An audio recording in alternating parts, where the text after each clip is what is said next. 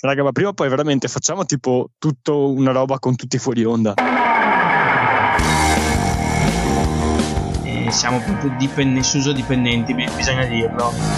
Per omologare questa puntata, Suso deve, deve smettere di vivere. È una merda. Merda. È una merda. Godo merde! come al solito, noi nella merda ci sguazziamo. Comunque, se volete sapere la ricetta della mia pasta col tonno? Orsetti gommosi alla marijuana. Squad Goals, un podcast che se avesse un logo. E quindi benvenuti, e quindi benvenuti e buonasera all'ultimo episodio di Squad Goal Plus. L'ultimo episodio a due cifre. Avete avuto paura, eh? Torneremo anche per la puntata 100, forse, chi lo sa. Eh, siamo alla puntata numero 99, che è un numero palindromo. Eh? Eh? Sembro scemo, invece è una cosa molto vera. È un numero boh, bello e non ho trovato molto altro da dirvi. È un numero che ci accoglie ehm, nei ranghi più ridotti di sempre e soprattutto un ritorno alle origini, perché questo podcast l'abbiamo eh, fatto crescere, nato, nasce, cresce, corre, eh, insieme al signor Andrea Gasparoni. Buonasera. Buonasera, buonasera. Insieme al signor Matteo Falchi. Buonasera. buonasera. Specifico solo che il numero 99 è anche il numero di maglia dell'unico giocatore di cui ho il Santino sul portafoglio, cioè Sant'Antonio da Bari. che bella immagine, molto poetica. E No, no, buonasera no, io ho veramente il Santino. in barese. E buonasera anche al signor Marco Boscono. Chissà se ha un santino anche lui di Antonio Cassano. No, no, no, di Antonio Cassano no. Buonasera a tutti. E di qualche pornostar probabilmente Eh, sì. esatto, non potevo dirlo. Che, che puntata, che puntata ci attende? Secondo me è una puntata molto, molto croccante perché questo è un podcast che eh, sicuramente ehm, riconosce a Fedez delle capacità arbitrali e arbitrarie superiori, eh, superiori a quelle dell'arbitro Fabio Maresca, ma ne parleremo con più calma. Eh, tra qualche minuto eh, prima però, visto che siamo nella formazione di- degli Avengers originali, ovvero sono noi quattro, ehm, dovremmo parlare di questa cosa che il campionato eh, sembra finito all'11 di aprile, è una cosa veramente molto divertente per quanto mi riguarda.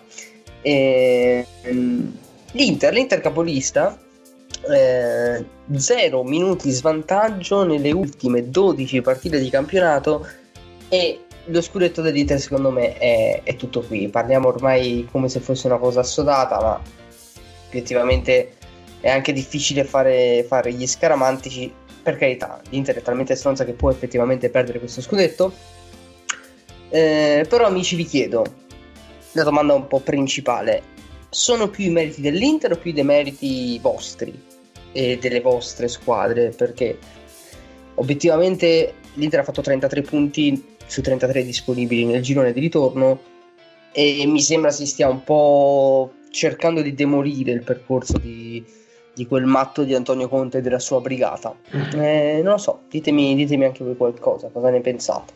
Bah, eh, ti dirò, eh, secondo me l'Inter ha avuto i suoi meriti, però ehm, i demeriti hanno influ- influito di più perché ehm, ad inizio stagione tutti quanti noi ci aspettavamo un campionato più combattuto che includesse anche Juve e Milan nella lotta eh, al vertice, invece per un motivo o per l'altro entrambe le squadre eh, a questo punto della, della stagione sono molto indietro rispetto a- ai nerazzurri.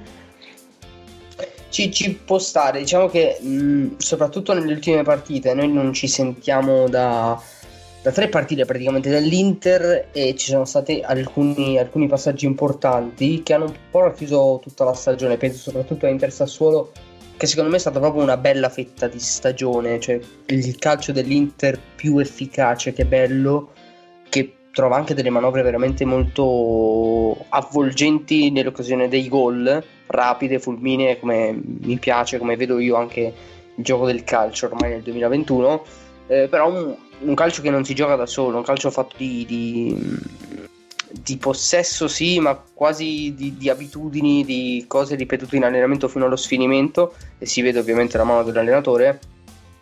E, però, come diceva Gasp, ci sono anche gli avversari. Nel caso soprattutto del Sassuolo, la squadra che è brava, è bella a fare possesso orizzontale sterile fine a se stesso e poi che belli che sono Kiri e Marlon nello specifico che fanno 250 passaggi tra di loro ma non sanno marcare neanche un attaccante o un centrocampista che si inserisce. E fare possesso non significa necessariamente giocare bene a calcio, è l'ultima Inter di Spalletti, altrimenti sarebbe il mone del calcio. E, ehm, cioè, nel senso, col possesso devi cavare comunque qualcosa, oltre a se no diventa un anismo del pallone. E soprattutto c'è da organizzare una fase, una fase difensiva, altrimenti, altro inciso, De Boer sarebbe ancora qui con noi. Ehm, la fase difensiva in questo campionato 2020-21 secondo me è un po' la chiave. Passo eh, da Boscolo per questo, è quasi diventato più importante il sapersi difendere ormai. E quando si dice la squadra che prende meno gol alla lunga vince il campionato, si, si sta confermando soprattutto con l'Inter di Conte, credo. Ma il fatto che la squadra che ha la migliore difesa probabilmente vinca il campionato è, è una verità assoluta statistica eh, che non si può contrastare. Quello che è è che secondo me nel calcio moderno le difese veramente buone sono poche. Magari una decina, ventina di anni fa c'erano diverse difese buone, ma adesso pensate anche a livello europeo sono veramente pochi, saranno una decina i club che hanno difese solide seriamente. Anche la Juve ha dimostrato di essere abbastanza barcollante negli ultimi tempi per quanto riguarda questo aspetto. Quindi, indubbiamente, avere una difesa solidissima come quella dell'Inter con tre centrali della Madonna, secondo me, comunque un portiere che il suo lo ha fatto, ok, poteva evitare certi gol, però già il fatto che... Non so se Carmine sia d'accordo. Aspetta, già, già, il fatto che il dato che Andanovic abbia preso praticamente eh, gol su quasi ogni tiro in porta, eh, lascia intendere che la difesa... no, no, che la difesa è, era ottima perché lasciava veramente trapelare pochissimi, pochissimi tiri e e quindi vabbè, eh, magari erano anche difficili da parare, Carmine, quelli che sono arrivati. No, eh, scherzi, scherzi a parte. Sto tirando testate al frigorifero mentre parlo. scherzi a parte, veramente la difesa in Italia ha sempre fatto la differenza. In questo momento ancora di più, appunto, perché l'Inter forse è veramente l'unica difesa valida di questo campionato. Non lo è il Milan, non lo è neanche la Juve di quest'anno. Fa, sì, eh, io volevo concludere un po' il ciclo eh, dicendo che la penso un po' in maniera speculare rispetto a Gaspa. Mi spiego, ritengo che i meriti dell'Inter siano comunque superiori ai demeriti, seppur gravi, delle altre squadre, in particolare della Juve. Perché è vero, la Juve ha buttato via molte partite, parlo solo del campionato, la Champions League non esiste, lasciamo stare.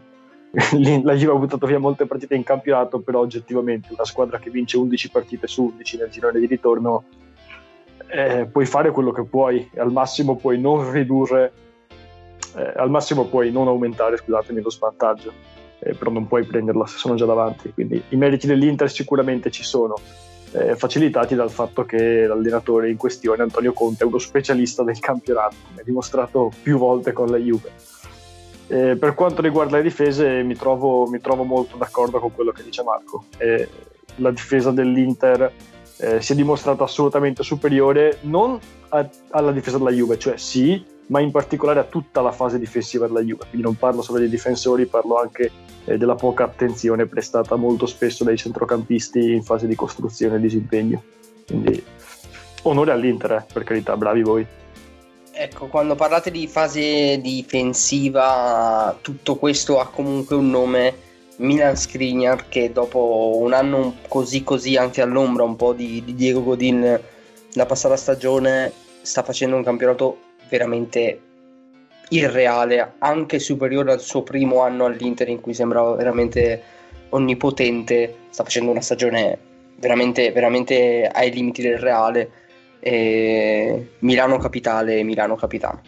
Ehm, abbiamo praticamente aperto già l'argomento Juve, eh, Juve che ha vinto in realtà eh, questo, questo fine settimana, però l'impressione ormai che si trascina da diversi mesi, credo ormai da febbraio, è che alla Juve si stia già pensando un po' a come uscire da questo impasse l'anno prossimo e si sta trascinando con sé anche un po' la stessa Inter, ehm, forse anche il Milan nei dubbi del come ripetere nel caso dell'Inter questa stagione e come migliorarla nel caso del Milan e appunto come uscire da questo impasse nel caso della Juve. Cioè, la Juve mh, mm, ne parliamo ormai da diverse settimane, ha un 5 volte pallone d'oro, al miglior giovane della scorsa stagione, all'MVP della scorsa stagione, al miglior giovane difensore del mondo, secondo me, eh, che è Delict.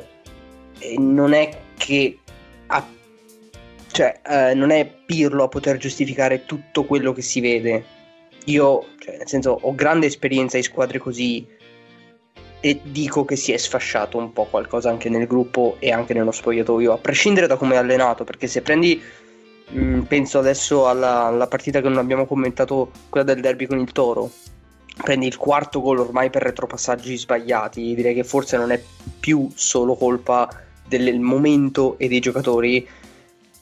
Cioè, a questo punto direi che evidentemente hanno ricevuto istruzioni sbagliate.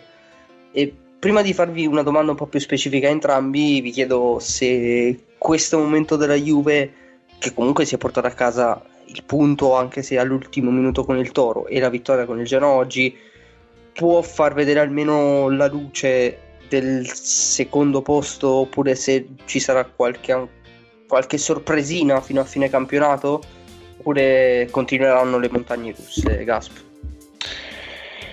Eh, guarda, se, mh, mm, se, parliamo, avessimo parlato solo di eh, Benevento e Toro, che sono state due figure barbine davvero, eh, mh, mm, avrei avuto ben poche speranze perché l'atteggiamento che mi aspettavo era mh, mm, l'opposto dopo, dopo, l'uscita dalla Champions.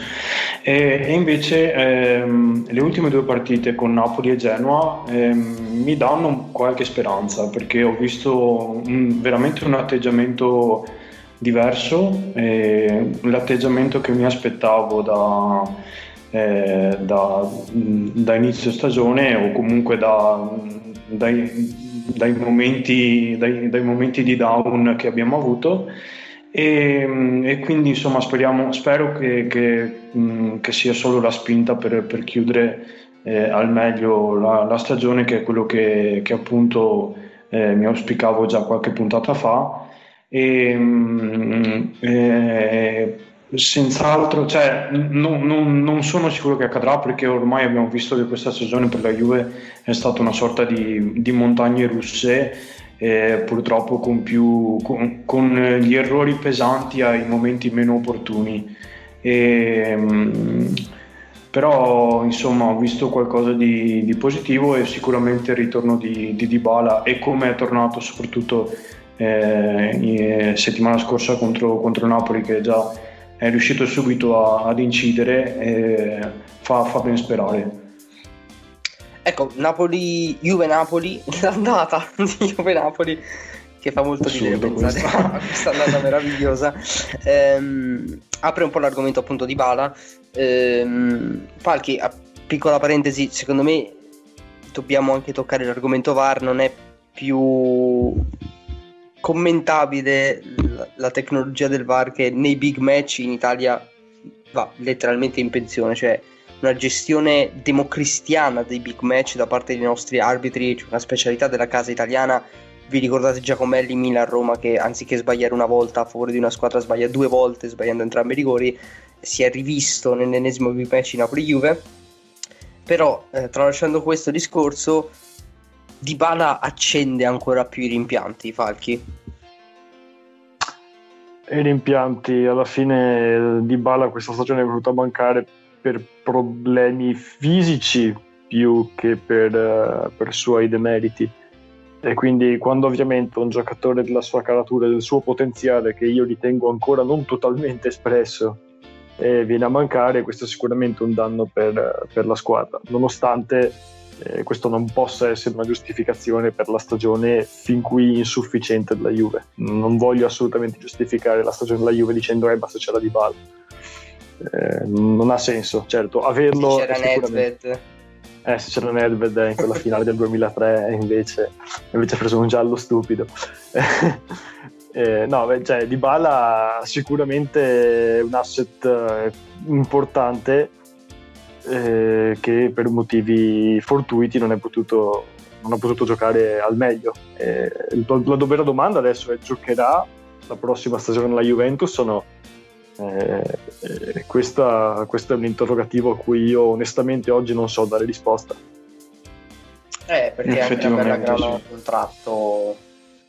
Sì, no, esatto, perché eh, c'è la questione che eh, dopo come, è andata questa stagione un minimo di, mh, mm, eh, di ricostruzione anche, eh, oddio, non dico ricostruzione, però andare ad intervenire in eh, anche pesantemente in, uh, in, in, punti mirati e strategici eh, diventa difficile quando, quando, hai la situazione Ronaldo perché eh, sappiamo mh, allora il valore di Ronaldo è, è in, cioè, è, non si discute. Il fatto che eh, sia o meno ancora ehm, del tutto, mh, mm, come, come, si può dire, ehm, imprescindibile la sua eh, presenza per, per, poter puntare a, a, questa benedetta Champions o comunque per poter tornare a, a dire la propria anche, anche, in Italia, cosa che non abbiamo fatto quest'anno. È, è, è tutt'altro paio di maniche perché è un discorso ancora più complesso e, e ehm, sicuramente per, per, fare questi interventi mirati magari prendere qualcuno di eh, qualità eh, eccelsa eh, il sacrificio lo dovrai fare o lui o appunto devi privarti di, di, quei giocatori che hanno mercato che possono essere di bala eh, o, o, comunque um, giocatori delict e, e secondo me a questo punto non ha senso privarsi di loro eh, ha ragione comunque di, di, Ronaldo. Cioè sarebbe comunque una perdita perché Ronaldo è una perdita eh, senza dubbio però insomma per eh, non, non, so, non, so, se, se, possa valere ancora la candela ehm, il gioco possa valere ancora la candela dopo quello che abbiamo visto in questi, in questi anni con, con Ronaldo in bianco e nero ecco. male minore Mm. No, è verissimo quello che ha detto Matteo per quanto riguarda gli infortuni per Dybala. Poi però c'è anche un tema tattico, ossia con Chiesa e l'exploit di Chiesa, eh, se Ronaldo dovesse rimanere, io per Dybala non ci vedo molto spazio, perché hai Chiesa a destra e, e Ronaldo a sinistra, poi hai Kuluseschi che è un altro giovane su cui ho investito tanto, che per caratteristiche ok è diverso da Dybala, però eh, un po' il giocatore quello lì è diciamo il mancino e la zona in cui gioca, tipologia di gioco. E quindi io direi che secondo me il ciclo di, di Bala alla Juve potrebbe anche finire quest'estate e potrebbe essere un affarone colossale per chi lo, andrebbe eventualmente comprare, secondo me. Dipenderà tantissimo dal macro argomento che ho intenzione di aprire nel secondo blocco di puntata, ovvero gli allenatori e dall'allenatore che andrà, andrà alla Juve, perché è anche vero questo, è molto difficile, non riesco chiedo scusa, a vedere Ronaldo lontano dalla Juve per il peso dell'ingaggio che ha. E Ronaldo è un tassello a questo punto fisso, Chiesa che sta facendo un grande campionato è l'altro fisso e obiettivamente dipende anche dall'allenatore perché devi, devi metterli in campo in un determinato modo. Ho un'ultima domanda sulla Juve e non posso tenermela per la prossima settimana perché la sto rimandando da tantissimo. Parto incredibilmente da Boscolo per questo argomento perché um, ragionavo tra me e me, e l'ho chiesto anche ad altri amici juventini, se mh, mm, si, si, rimpiange di più il vaffanculo che è stato dato ad Allegri o il non aver concesso il secondo anno a Sarri. E mi spiego meglio, cioè io resto convinto che Sarri al secondo anno avrebbe fatto, non dico benissimo, ma comunque bene. E soprattutto penso all'innesto di Arthur che trovo un calciatore molto sarriano nel, nelle movenze, nelle idee, nelle idee di calcio. Da esterno capisco molto di più il dire ad Allegri dopo 8 anni ok senti è stato bello però ciao noi vogliamo fare altro non capisco il mestro di Agnelli invece nel non dare continuità a un, progetto, a un progetto che sapevi dal minuto 1 che avrebbe avuto bisogno di tempo il progetto Sarri e ti ha comunque portato uno scudetto poi mh, mm, fondamentalmente per prendere uno che non ha mai allenato, che nell'immaginario collettivo avrebbe dovuto portare a quello che comunque stavi cercando con Sarri. Cioè, Pirlo è arrivato per fare Sarri col vestito elegante, almeno nell'immaginario di calcio da 4-8 anni, comunque in un progetto, ripeto, a lungo termine, come lo era quello di Sarri, che però è stato mandato via al primo anno. Quindi Boscolo da esterno, cioè io e te da esterni, ma poi ovviamente la domanda la farò ai due tifosi bianconeri, il rimpianto più grande secondo te è il vaffanculo d'Allegri o il non aver concesso il secondo anno a Sarri?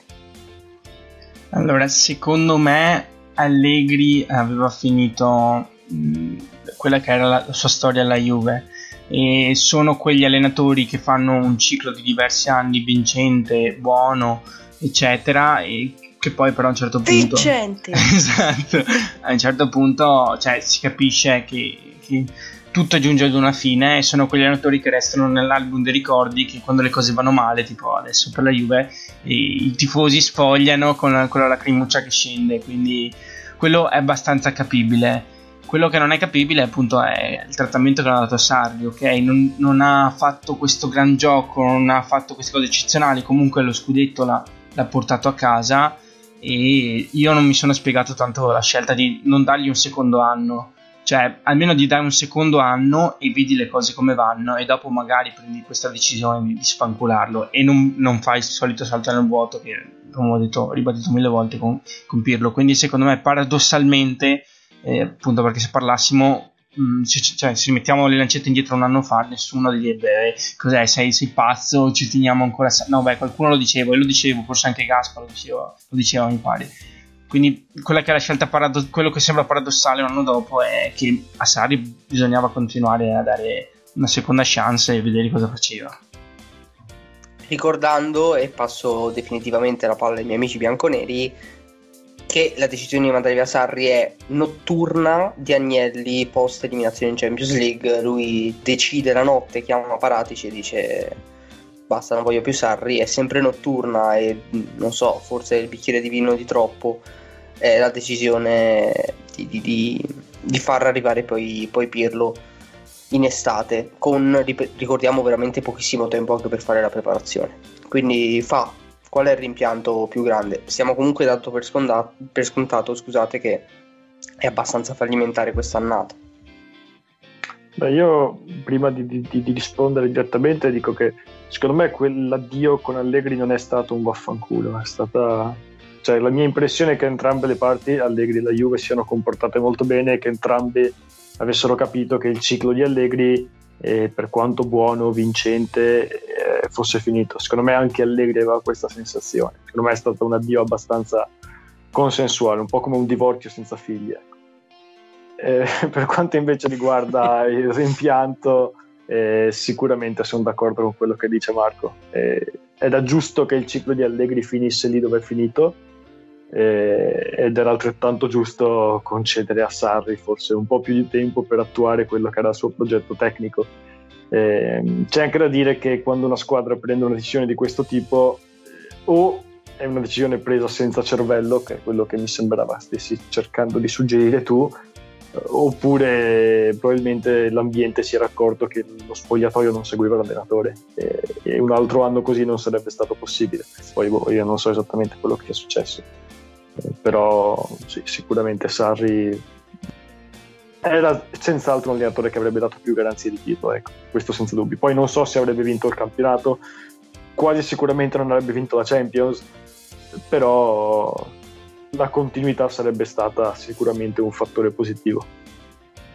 Giro ovviamente il quesito sì. anche a Gasp, aggiungendo che siamo all'11 aprile se ci fosse ancora una speranza di premere il tasto eject tipo le, le, le, macchine di Mr. Bean e avere la possibilità di giocarsi questi ultimi due mesi per un ipotetico rimontone scudetto tu lo faresti questo scossone o ormai è troppo tardi? Mm, no dai è troppo tardi Sic- sicuramente troppo tardi e anche perché devi tenere conto che non anche l'Inter dovrebbe sbagliare molto. E non, non, non credo accadrà. E, mh, sì, no, eh, su, sul rimpianto sono d'accordo con quanto detto da, da, dagli altri. E, mh, e, ti dico sì, il rimpianto più grande, cioè il rimpianto resta Sarri perché mi sarebbe piaciuto vedere eh, vederlo con continuità. Poi l'addio, secondo me, sono dinamiche che non, non conosciamo e non potremo venirne eh, a, a, conoscenza. Eh, che sicuramente, come ha detto Falchi, di problemi di spogliatoio e anche e soprattutto con, con la dirigenza. No? Non può essere solo eh, ed esclusivamente un, un, uh, un, fattore di uscire dalla Champions un fattore di eh, boh, altro, e altri, altro a livello di, di, di gioco, di risultati, eh, sicur- sicuramente questo. E quindi rimpianto, rimpiango Sarri, però mi manca di più Allegri a livello di, di, di, affetto perché le conferenze con Cortomuso con roba mi mancano sei intenditore di Ippiate Ehm, Gasp, dove, dove, ci porti? E siamo orfani, come avete ben intuito, di Edo dei suoi momenti musicali. Lo sostituiamo con il nostro pelato di riferimento, Gasp.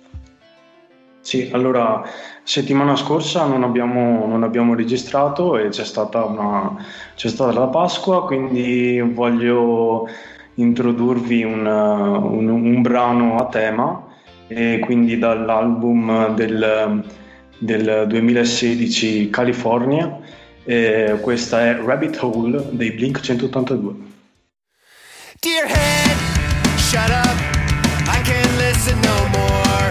It's late, so shut up. It's one night too much to ask for.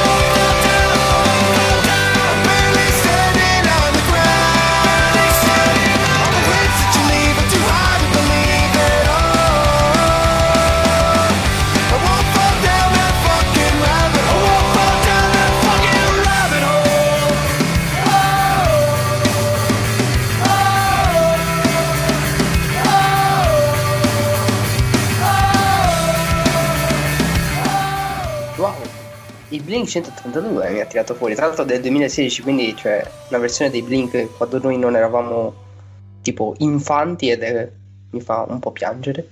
Eh, mm. di, di, nostalgia come al solito eh, ve l'avevo spoilerato macro tema di questa puntata gli allenatori ehm, un messaggio che forse ricorderà il nostro amico Boscolo mi ha scaturito tanti, tanti dubbi in settimana e ehm, riguardava per l'appunto gli allenatori in Serie A io sono uno che vive di iperbole, ormai mi conoscete di iperboli, e, e porto tutto all'esagerazione ed è effettivamente vero che reputo che in Serie A ci siano veramente pochissimi allenatori, veri allenatori e tanti che campano di rendita o dal mondiale del 2006 vinto. E, ehm, però obiettivamente è, è, un tema molto interessante e se si scava anche non troppo a fondo si, mh, mm, si riesce a, a, vedere questa cosa, ovvero i tre allenatori italiani secondo me più forti o tra i più forti ehm, che sono Sarri, Spalletti e Allegri non hanno una panchina. E secondo me se non tutti e tre, ma due su tre l'anno prossimo una panchina ce l'avranno nel campionato di Serie A. E vi voglio chiedere prima di tutto se è il campionato dopo veramente diversi anni che, che stiamo valutando mh, mm, con gli allenatori più scarsi. Perché obiettivamente mh, mm, Pirlo non è ancora un allenatore ehm, De Zerbi per carità è tanto idolatrato per il suo gioco che però mh, mm, è anche un po' fine a se stesso. Pioli resta secondo me un allenatore non da squadra di livello così alto ehm, poi vedo lo Spezia, ad esempio, l'italiano, che è uno che ha le sue idee, che riesce a rendere le sue idee calcio con Erlich, Ismaili e Stevez. Cioè, sto mh, mm, secondo voi inventandomi dei nomi e magari avete anche ragione. Sembrano i player di PES pelati con il nome modificato. E con questa gente qui non solo gioca bene al calcio, ma è 10 punti avanti a chi ha Nandez, Simeone, Rog, giusto per non citare i nomi più noti del Cagliari che è anche Nangolan, Godin, Cragno, eccetera, eccetera, eccetera. È questo il campionato con gli allenatori più scarsi che ricordate, almeno negli ultimi anni? Ma per me è un po' un momento di, di transizione. Ti rispondo con un sì, però tendente al ni, ossia come hai detto te ci sono tanti allenatori nuovi, pensiamo ai campioni del 2006, eh, c'è Inzaghi, Gattuso, Pirlo, tutta questa gente qua che è gente che si approccia da pochi anni a, al mestiere di allenatori, quindi non possiamo pretendere eh, che siano già, già belli, belli che pronti. Poi ci sono tanti allenatori che sono dei normalizzatori come lo può essere Pioli ad esempio, che non, non, sono questo granché di allenatore, ma sono allenatori da, da media squadra che magari si sono ritrovati a, a, invece con una squadra più, ben più importante tra, tra le mani. E, e, in tutto ciò, quelli che spiccano magari sono gli allenatori de, delle piccole, tra virgolette, delle squadre di metà classifica che invece di esperienza ne hanno e sanno come si gioca a calcio. Mi Juric come hai detto te, magari italiano e anche De Zerbi ci metterei questa gente qua che magari su quelli che stanno facendo meglio. E avere un allenatore come Conte che è il campione per quanto riguarda la panchina in questo momento in Serie A ha fatto la differenza di brutto. Quindi, quindi è un sì però è un sì fisiologico per com'è la situazione quindi magari negli anni adesso eh, questi, questa nuova leva che sta venendo avanti crescerà di nozioni e anche, anche, di personalità perché mancano tanto le personalità come allenatori veramente. Non, non ci sono personalità. Anche quelli che ho citato bravi sono allenatori che sanno fare il loro mestiere però non sono personalità magari non spiccano non ce li ricordiamo ecco anche quando parliamo di allenatori. Eh, infatti ancora di più dell'allenatore bravo Conte viene in mente ovviamente a tutti, quello che spicca è quando un allenatore è scarso e trascina con sé la squadra. Viene in mente Pirlo, ma non solo perché Di Francesco è un criminale e se il Cagliari è in quella zona di classifica è, perché ha vissuto con Di Francesco dei mesi orrendi, ancora più del Torino perché il Torino si è messo nelle mani di Giampaolo, ma ha dato a Giampaolo una squadra che aveva pochissimo da, di Giampaolo, cioè era una squadra che giocava con Belotti costretto a crossarsi per, se stesso il, il pallone. Um, vedete anche um, un, diciamo un calcio italiano che um, sta un po' allargando le maglie, nel senso vi ricordate le, le, famose sette sorelle? Ecco, non si stanno allontanando quei tempi in cui le squadre sono mh, possono combattere tutti per eh, non dico per il vertice ma comunque ambire a, gra- a buoni risultati ma si sta un po' mh, dilatando tutto, tutto, questo ovvero l'Inter ha overperformato questa stagione ma sta su con il Milan e la Juve e poi c'è un solco veramente molto grande con squadre tipo la Roma, l'Atalanta, la Lazio che possono veramente vincere e perdere con chiunque. Fa. Ma io penso che l'epoca delle sette sorelle sì sia finita perché è inevitabile che nel calcio ci sono squadre che vanno su e squadre che vanno giù. Banalmente il Genoa ha nove scudetti, ma ad oggi la stella sopra lo scudetto del Genoa nella maglia sembra un miraggio. Eh, quindi sì, il calcio è fatto di squadre che guadagnano in prestigio, viene in mente l'Atalanta, e squadre che nel tempo perdono in prestigio, viene in mente il Torino o la Fiorentina ad esempio, eh, però va molto a cicli. Eh, sì, tu dici che oggi c'è il, um, l'abisso diciamo, tra le prime tre e il resto, io ricordo molte stagioni in cui c'era un abisso tra le prime due, cioè Juve-Napoli o Juve-Roma addirittura e il resto. Quindi non so, è un, è un po' particolare, sì, non è una situazione a cui siamo troppo abituati, soprattutto in Serie A, però io dico che è quasi una decina d'anni che va così, quindi ci può stare. Poi per quanto riguarda invece la bravura degli allenatori, io sono sul lì perché se guardiamo l'Inter, l'Inter ha il miglior allenatore che abbia mai avuto dai tempi di Murigno. Il Milan ha il miglior allenatore che abbia mai avuto da non so quanti anni, perché diciamoci la verità, rispetto ai vari Brocchi, Inzaghi, Sedorf, Pioli al confronto è... Mihailovic però no, eh. Mihailovic è un allenatore che sa il fatto suo. Bravo, però, Mihail, però Mihailovic allena ancora in Serie A. Mihailovic c'è ancora e, e, ottiene anche dei risultati tutto sommato decenti con la squadra che ha. E se guardiamo la Juve, ok, la Juve ha il peggior allenatore degli ultimi dieci anni, senza dubbio. Se guardiamo la Roma, la Roma per carità ha avuto Spalletti, però Fonseca non è di Francesco, che pure con la Roma aveva fatto bene secondo me. La Lazio ha comunque Inzaghi che è un ottimo allenatore. Il Napoli ha Gattuso che sì, non è Ancelotti, però secondo me è meglio di Benitez che pure ha vinto la Champions. Quindi boh, non so, sono un po' combattuto sulla questione degli allenatori, sinceramente. E non so se Gaspo vuole dire qualcosa, io vorrei tantissimo leggervi una lista che magari andrà un cicinino lunga, però è la lista degli allenatori che stanno prendendo il patentino a Coverciano e lo hanno preso con Di Natale. Di Natale è diventato il nuovo allenatore, non ricordo di quale squadra, mentre al Pordenone è andato Domizzi e vi leggo questa lista meravigliosa di persone tra cui ci compaiono Alessandro Agostini, Alberto Aquilani, Gustavo Aragolazza, Andrea Barzagli, Salvatore Bruno, Emanuele Cascione, quell'Emanuel Cascione, Maurizio Cerrutti, Vinicio Cervo De Luca, Chiara Bini, Ciabocco, Alan Conte, Daniele Daino, Moreno Dalla Pozza, De Cillis, De Santis, Ferdinando Di Benedetto, non il giudice Di Benedetto, per l'appunto Antonio Di Natale e Maurizio Domizzi, Gianluca Dottori, Achille Fabbri, Stefano Fabi, Michele Ferri, Silvia Fuselli,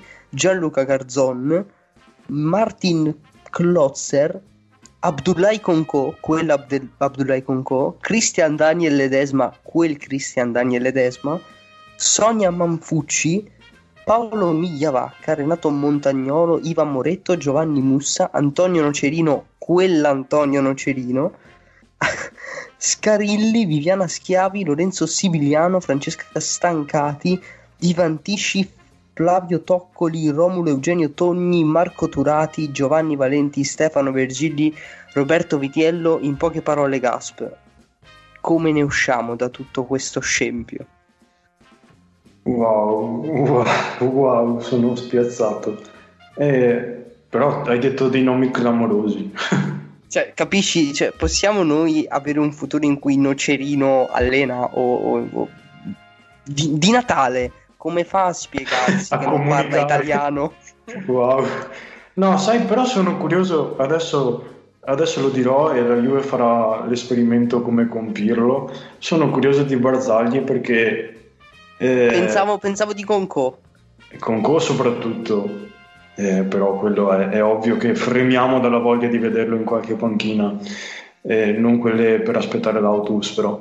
Ehm, no, mh, mm, Barzagli appunto perché da quanto ho detto inizio puntata eh, sul fatto delle difese che sono importanti, ecco Barzagli è stato sicuramente uno dei più grandi eh, difensori eh, gli italiani e quindi de- degli ultimi anni e quindi sopra, cioè, sarei curioso di, di vedere come, come potrà, potrebbe allenare una, una, difesa anche se, se è stato l'allenatore della cioè il preparatore della difesa della Juve sì, sì. Esatto, sì, eh, due anni fa mi pare, non, non andavo male ai tempi, in difesa almeno.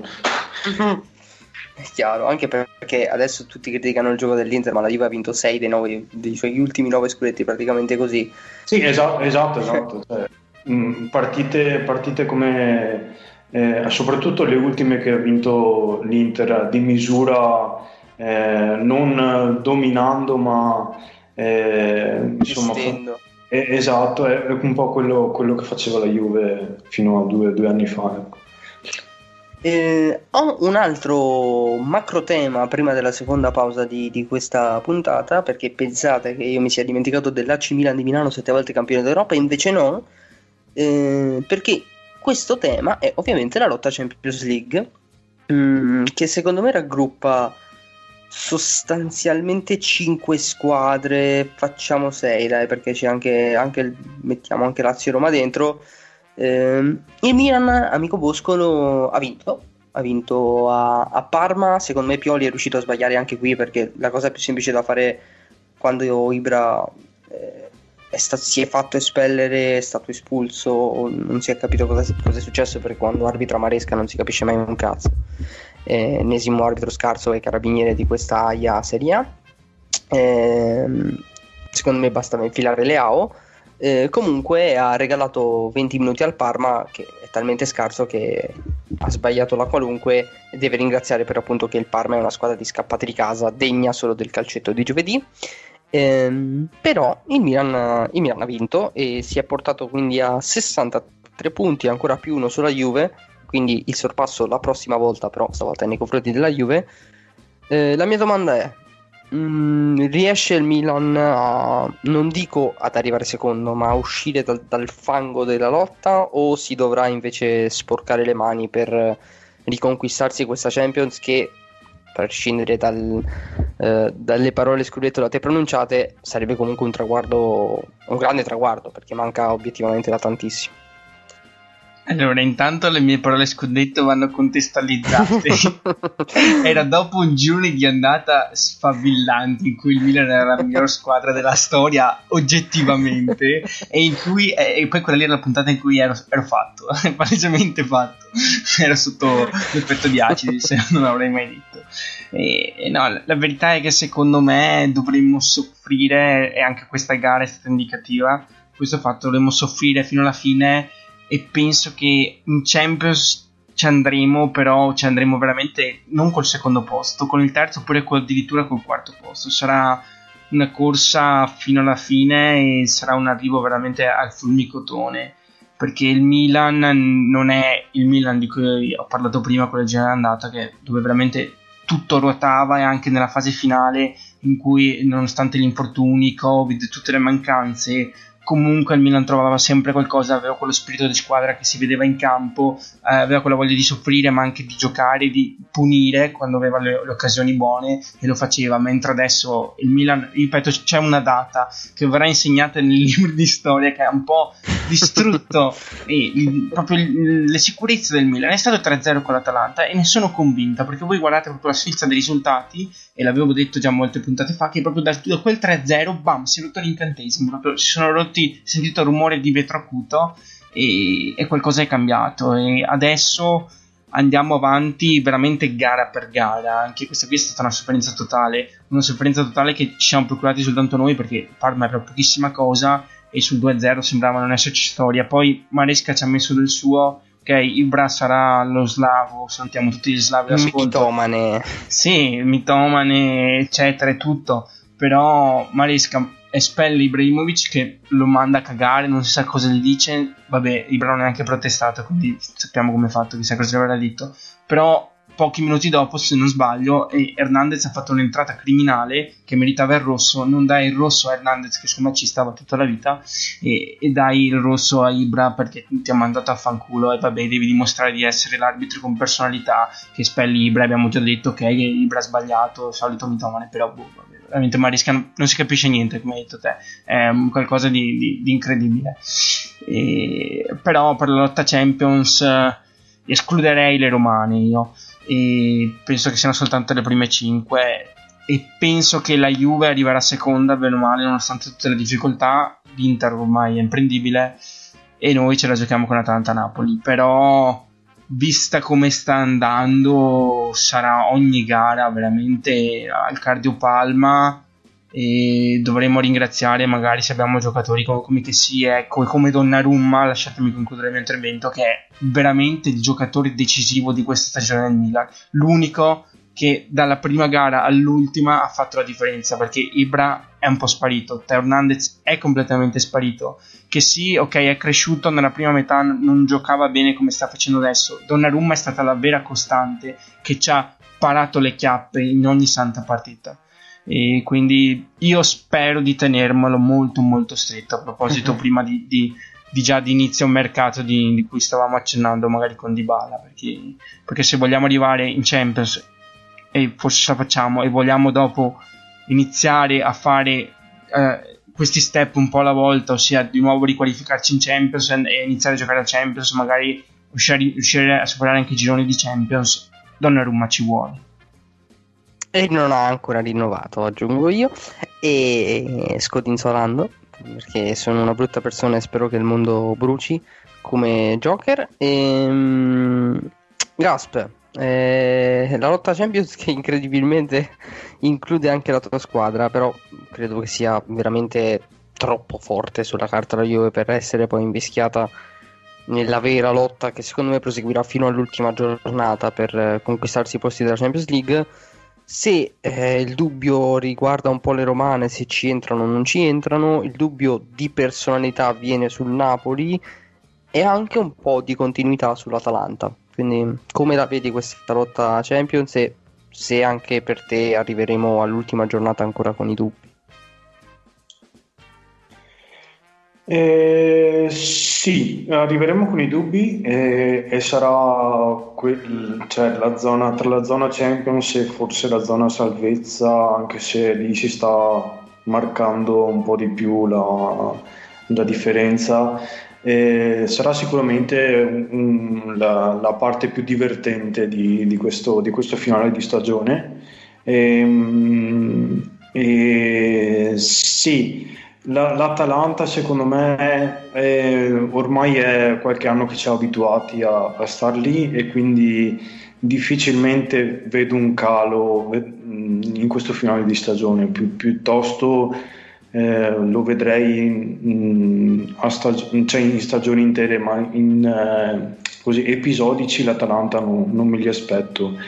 E, mm, però appunto tra Napoli e, e le Romane sarà, sarà un bella, una bella lotta e, mm, e sì, sarà tutto, tutto, da, tutto da, vedere e sì, mm, confermo che fino all'ultima giornata sarà tutto aperto. Eh, fa, essendo l'ultimo mi devi dare tipo il grande fratello un nome e una motivazione. Inter Milan e Juve che tornano in Champions League dopo veramente non so quanti anni, tutte e tre, ci sarà da divertirsi in caso settimana, nell'infrasettimanale dell'anno prossimo. La, la, quarta palma a chi la diamo? La quarta palma io lo do all'Atalanta che sta vincendo con la Fiorentina 2 a 3 al minuto 84 adesso. Gasperini stacca, stacca il biglietto per l'Europa che conta anche quest'anno, secondo me sono più che soddisfatto e abbiamo parlato della lotta alla futura Champions League. Chiuderemo parlando dell'attuale Champions League perché si stanno giocando dei turni importanti. Prima però un secondo break musicale, quindi Gasp. Sì, perché il tema di questa puntata evidentemente è l'assenza che, che abbiamo registrato la scorsa settimana, il quale, eh, perché è uscita nel frattempo un'altra notiziona e quindi dall'album del 7 maggio di quest'anno che dovrà ancora che deve ancora arrivare appunto eh, Caparezza con Exuvia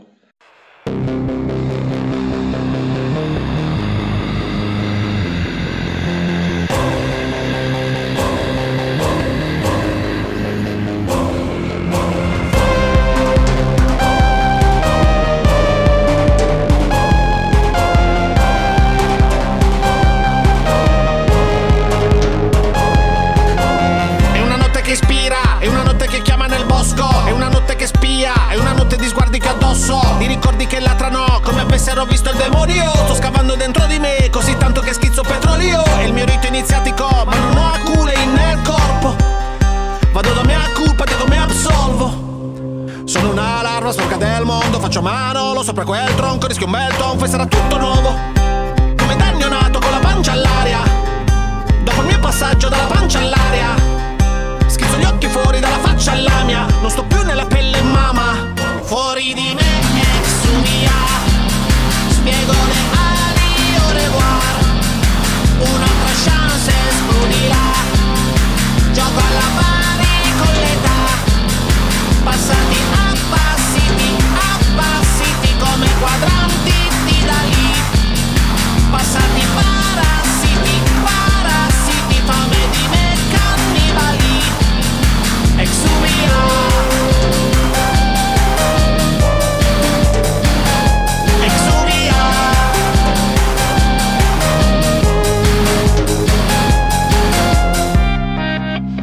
Guardo i video che ho fatto. Ho la voce l'aspetto di un altro autoritratto. Ai colori in eterno contrasto. Mi son preso i miei spazi Ma ho lasciato che il tempo fuggisse. Faccio un mucchio di cambi Quindi adesso chiamatemi mister. Sono ancora alla guida. Tengo il piede alzato da quel freno Anche se della vita Prendo sempre il lato passeggero. Quello che è stato l'ho già silurato. Ogni mio scatto è di prassi bruciato non dimentico le radici perché tengo le mie radici Ma ci ritornerò quando sarò inumato I miei dubbi hanno dei modi barbari Invadenti sono troppi. Il segreto è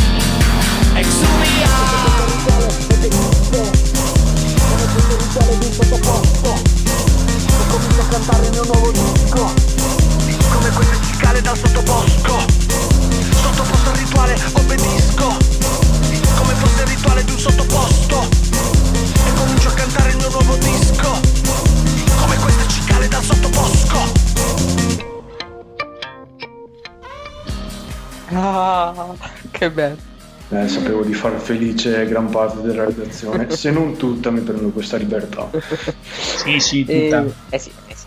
Pezzone incredibile. Eh, mi fa quasi male parlare su questo pezzo. Ehm, che dire, Champions League che mm, sta vivendo le, le sue fasi eh, più importanti e ovviamente non ci sono le italiane perché così funziona il calcio. Ehm, si sono disputati alcuni quarti di finale, altri eh, se ne dovranno ancora disputare. Vi chiedo di dirmi due paroline eh, a microfono aperto tipo, tipo radio sportiva che proprio ci, ci- si butta facile eh, su questi quarti di finale perché ehm, il City ha battuto il Dortmund eh, 2-1 e credo che sarà veramente una delle partite più belle da vedere al ritorno perché Guardiola continua in Champions League a fare questa cosa soprattutto nei quarti di finale di mettere sostanzialmente un 2-4-4 in campo con uno dei due centrali che non è neanche un difensore centrale semplicemente perché deve dimostrare di avere il cazzo snodabile, non lo so per quale motivo, ma eh, la, la vera rivelazione secondo me sarà al ritorno perché se vi ricordate quando vi dissi occhio a Kylian, a Kylian Mbappé in quel del, dell'Etihad Stadium nacque la stella di Mbappé e del Monaco così potrebbe essere la consacrazione vera di, di Holland se mai ancora ne avesse bisogno. Il ritorno di un quarto di finale sempre con il City potrebbe essere veramente molto molto divertente vederlo e quindi non so City Dortmund avete qualcosa da dirmi? No. No. Beh, credo, cre- io credo che magari mi smentirate, forse Marco lo sa, forse 2 a 1 è il risultato statisticamente più incerto per un'andata. Eh sì, sì, sì. Anche perché il 2 a proprio 1 di sì. per la squadra di casa. Sì, sì, esatto. Sì, sì, sì, sì. È partitone, sarà un quarto più, più equilibrato e può, può passare chiunque secondo me, veramente. Non c'è un favorito. E, e però penso che il City mh, magari ce l'aspettava un po' più forte, per cui nessuna delle due magari potenzialmente potrebbe vincere queste Champions. Vero. Ehm, Real Madrid-Liverpool, il Real ha vinto 3-1 e mh, finché ci saranno Cross e Modric lì in mezzo potrai mettergli attorno anche 8 stronzi e Real Madrid ci sta, ci sta riuscendo veramente in, questo, in questa missione negli ultimi anni, però questi saranno sempre una, una contender per qualsiasi titolo, titolo e contro chiunque lo dimostra anche la rimonta che hanno fatto in Liga e il classico di, di ieri sera è una squadra che vive di notti così, no? Sì, è una squadra che non muore mai e, e col Liverpool eh, non, non me l'aspettavo, ecco. E anche se quel golletto, che, quel gol che, che- che dà speranza al Liverpool c'è e- ed è innegabile, quindi ad Anfield se venderanno cara la pelle sicuramente. Sì, indubbiamente.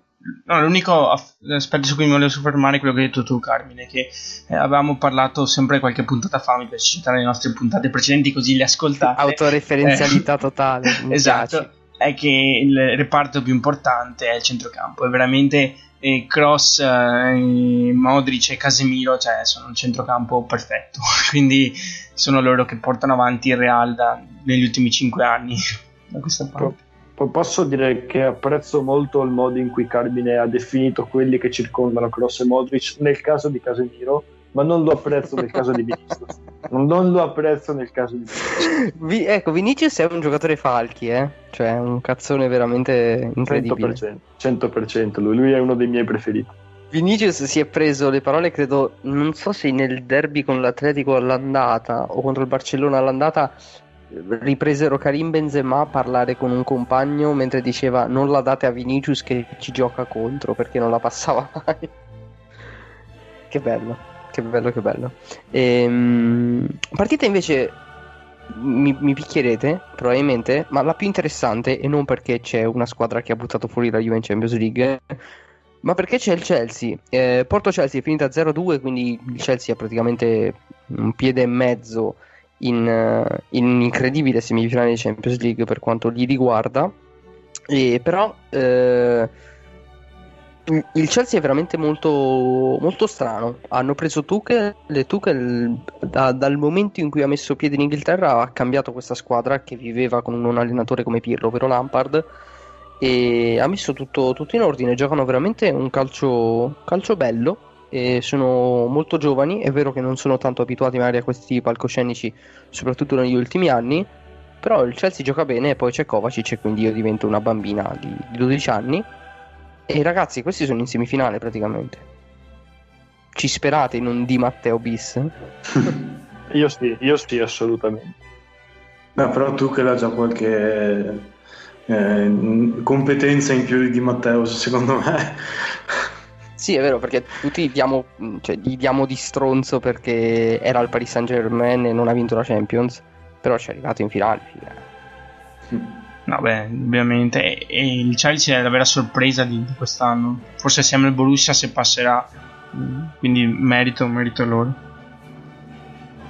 E l'ultima, che è il partitazzo, è finito di cortomuso, perché il Bayern Monaco ha perso in casa con, con il Paris Saint Germain, non succedeva da tantissimo tempo di Champions League, 2 a 3 in una partita, la partita di expected goals praticamente, perché Paris Saint Germain ha creato un expected goals e ne ha fatti 3, e il Bayern come al solito da schiacciasassi ha dominato per 90 minuti la partita creando azioni su azioni e, e ha perso in casa. E, e la partita di ritorno può essere veramente una, una super rissa perché Lewandowski è in stato di grazia da due anni a questa parte qualunque cosa tocca diventa oro però il Paris Saint Germain vuole fare la voce grossa e parrebbe un po' benedetto dalla fortuna soprattutto in quest'ultima partita e e- e per tutti era la finale anticipata. e- è croccante, no? Sì, io Che- mi sbilancio. Penso che il PSG andrà, andrà a vincere. E Mbappé dovrebbe vincere il pallone d'oro in questa casistica. Non so cosa si potranno inventare, un po' come Lewandowski l'anno scorso, magari per privare.